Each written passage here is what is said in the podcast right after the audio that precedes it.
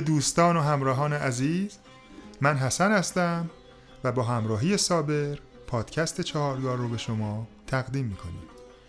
دوستان عزیز سلام من صابر هستم.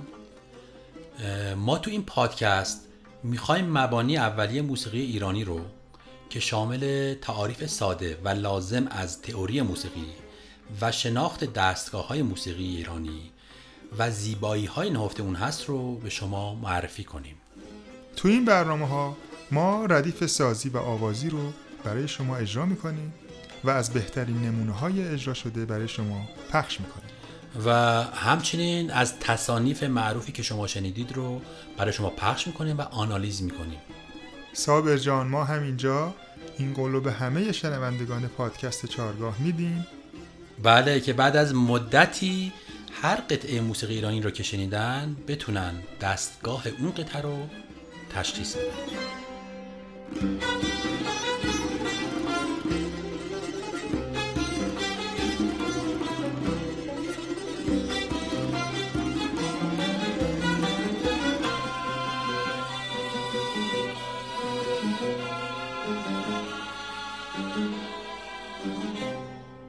خب ما برای شروع لازمه که با یه سری از اصطلاحات موسیقی بیشتر آشنا بشیم که در ادامه بتونیم ازشون کمک بگیریم. هر زبانی رو که ما می‌خوایم کار کنیم یا بخونیم یا باهاش آشنا بشیم یک الفبای خاص خودشو داره که به ما کمک می‌کنه که بتونیم بنویسیم و بخونیم. موسیقی هم از این در واقع قانون مستثنا نیست. الفبای موسیقی رو ما بهش میگیم نوت که این نوت های موسیقی هفت تا هستن. دو ر می فا سل لا سی. که تمام آهنگ هایی رو که ما میشنویم از ترکیب و قرار گرفتن این نوت ها در کنار هم می‌تونه باشه. حالا چه به صورت پیوسته چه به صورت جداگونه مثل جمله سازی در زبان و ادبیات فارسی که ما در واقع میشنویم. الف ب پ ت س جیم چه و الاخر حالا بخوایم یک کلمه را درست کنیم مثل مهربانی ترکیبی از این حروف هستش. در موسیقی هم همین قاعده در واقع اجرا میشه. حالا این هفت نوت رو با ساز ستار گوش بدیم دو ر می فا سل لا سی خب این تکرارها اگه ما در یک دایره ای فرض کنیم چون تعداد نوت هامون محدوده و هفتا هستش این در واقع ما از لحاظ بسامدی و از لحاظ دایره گستره صوتی یک صدای بم داریم و یک صدای زیر داریم. این نوت ها می‌تونن هی تکرار بشن از بمترین تا زیرترین. مثل پیانو رو اگر فرض کنیم کلاوی اول رو شروع کنیم. دو ر می فا سل لا سی دو ر می فا سل لا سی تکرار میشه تا اونجا که خود ساز به ما اجازه میده. هر چرخه ای رو که تکرار میشه در یک دایره ما بهش میگیم گام. یعنی اگر من از دو شروع کنم و دوباره به دو برسم تشکیل گام دو رو میده.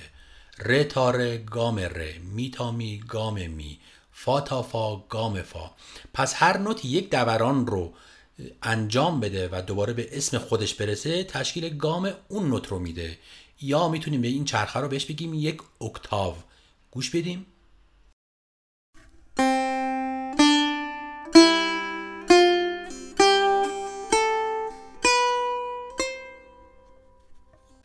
همه ما یک گستره صوتی داریم. به چه معنی؟ اینکه ما در واقع قادر هستیم یک صدای بم رو اجرا کنیم. بمتر از اون رو دیگه نمی‌تونیم و یا یک قسمت صدای زیر رو می‌تونیم اجرا کنیم. دیگه زیرتر از اون رو نمی‌تونیم که در محدوده صدایی ما نیست.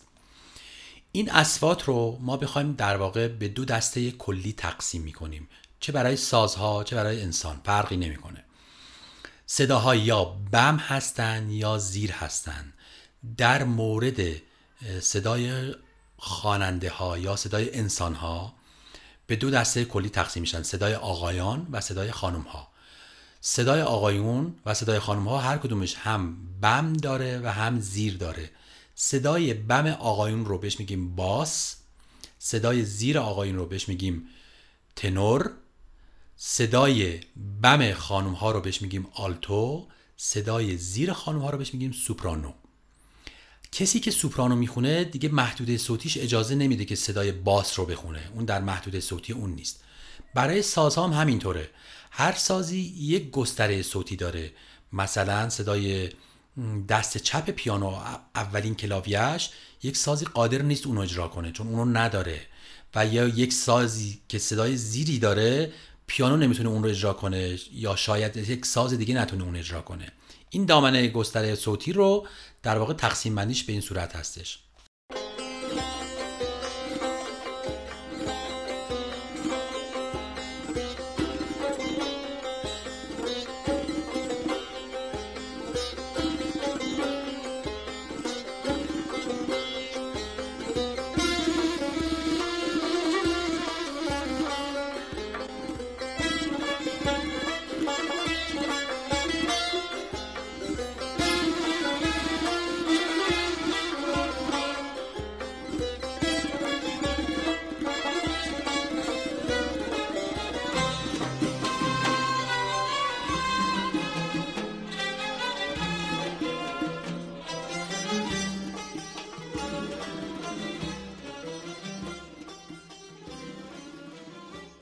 حالا باید راجع به موسیقی ایرانی بیشتر صابر جان توضیح بدیم که حدودای اوایل دوره قاجار بود که استاد علی اکبرخان فراهانی اومد این نواها و آواهای ایرانی که از قدما بهش رسیده بود و به صورت خیلی منظم تدوین کرد و به دوازده مقام موسیقی رسید. بله. این دوازده مقام در واقع ما اگه بخوایم اسم ببریم می‌تونیم هر کدوم از این دستگاه ها رو به صورت یک درختی فرض کنیم. که در واقع یه سری ساقه یا یه سری در واقع شاخه و یه سری برگ داره.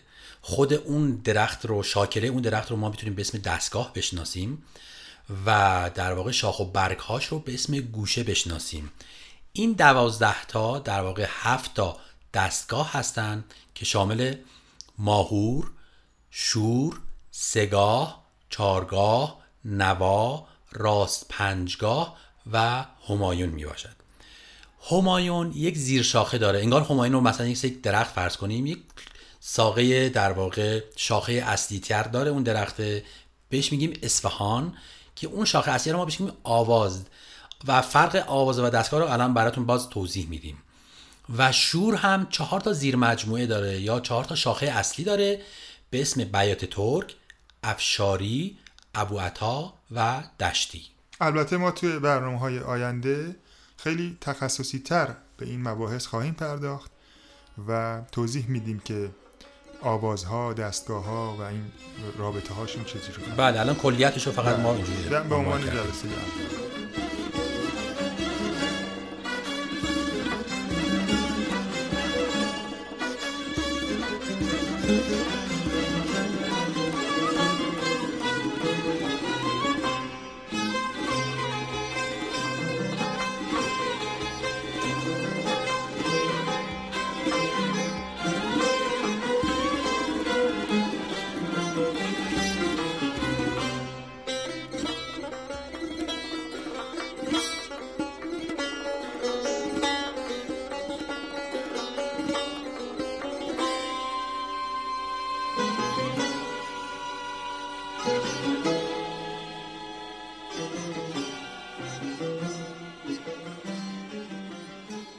خب این نکته رو ذکر کنیم که ردیف موسیقی ایرانی که امروز به دست ما رسیده از اساتید گذشته به صورت کلی در دو نوعه ردیف آوازی و ردیف سازی.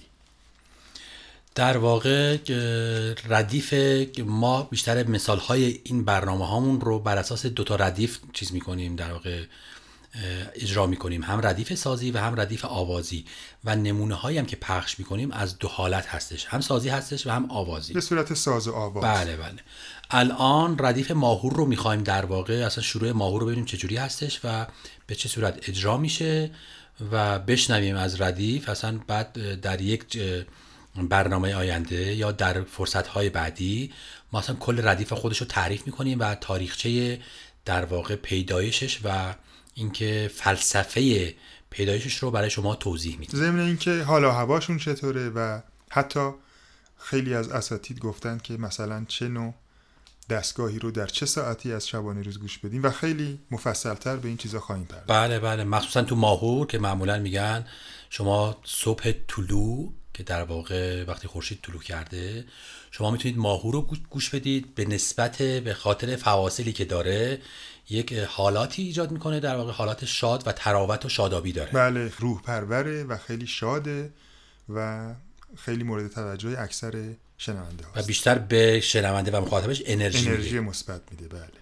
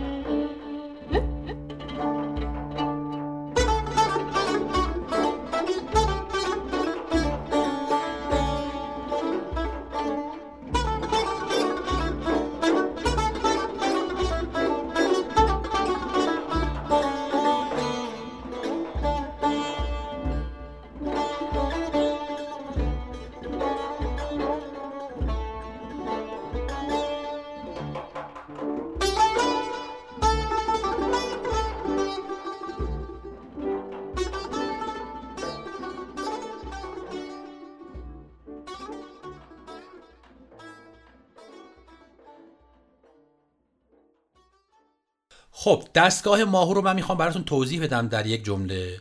مثل اون درختی که توضیح دادم براتون از تعدادی برگ تشکیل شده که این برگ ها رو بهش میگیم گوشه. تعداد گوشه های دستگاه ماهور در ردیف سازی به روایت میرزا عبدالله 44 تا گوشه هستش که من می‌خوام چند تا از این گوشه ها رو براتون اجرا کنم با ستار و شما بشنوید. که البته توضیحات فنیتر و صابر جان می‌تونیم تو قسمت های بعدی به شنونده ها بگیم که مثلا گوشه ها و رابطهشون و این رو چه نوتی فرود می‌کنن و چرا ما از یک گوشه متوجه میشیم که این گوشه مربوط به چه دستگاهیه اینا رو بعدا مفصل بله بله. باید بشید مشخصا در واقع اون دستگاه خاص رو آنالیز کنیم. خب حالا چند تا از گوشه های نسبتا معروفتر ماهور رو با ستاره صابرجان میشنویم. خب درآمد ماهور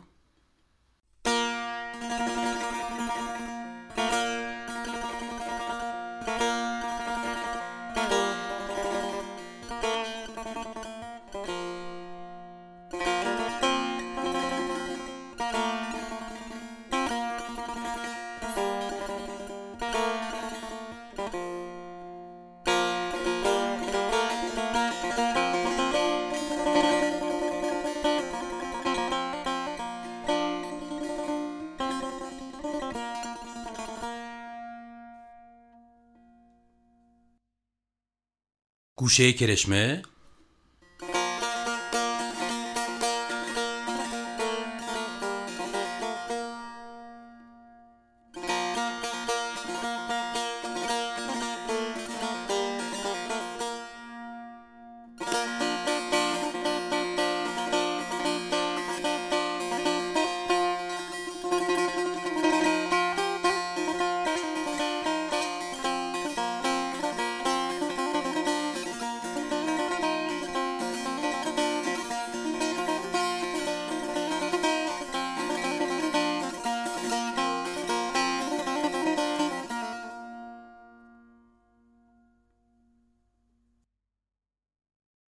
گوشه در ماهور هستش؟ به اسم گوشه داد.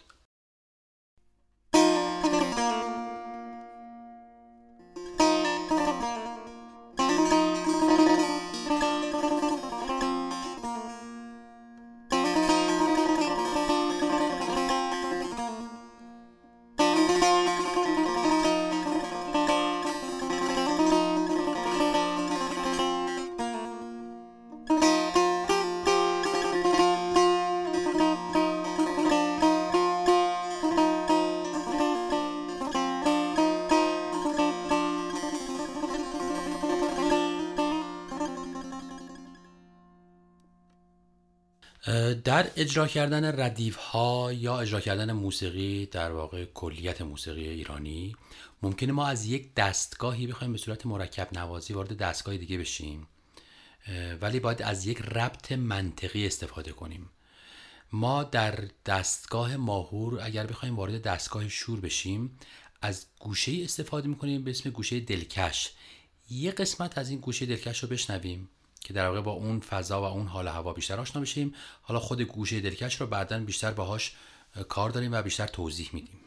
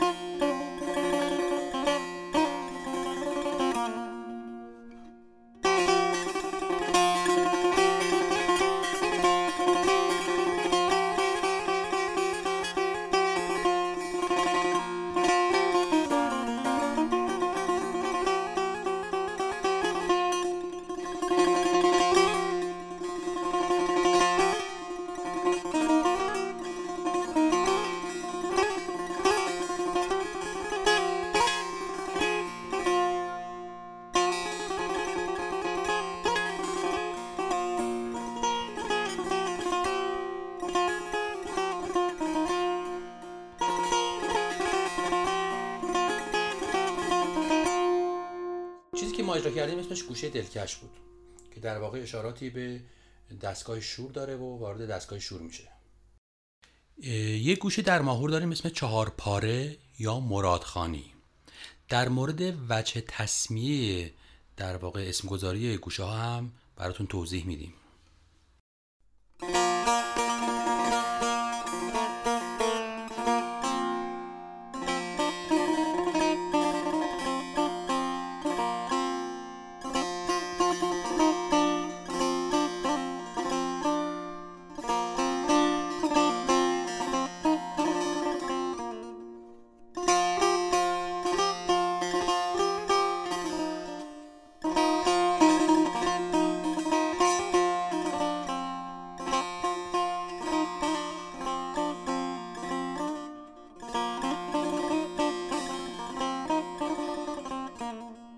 خب در اینجا ما بسنده می‌کنیم به اجرای همین تعداد گوشه ای که الان اجرا کردیم.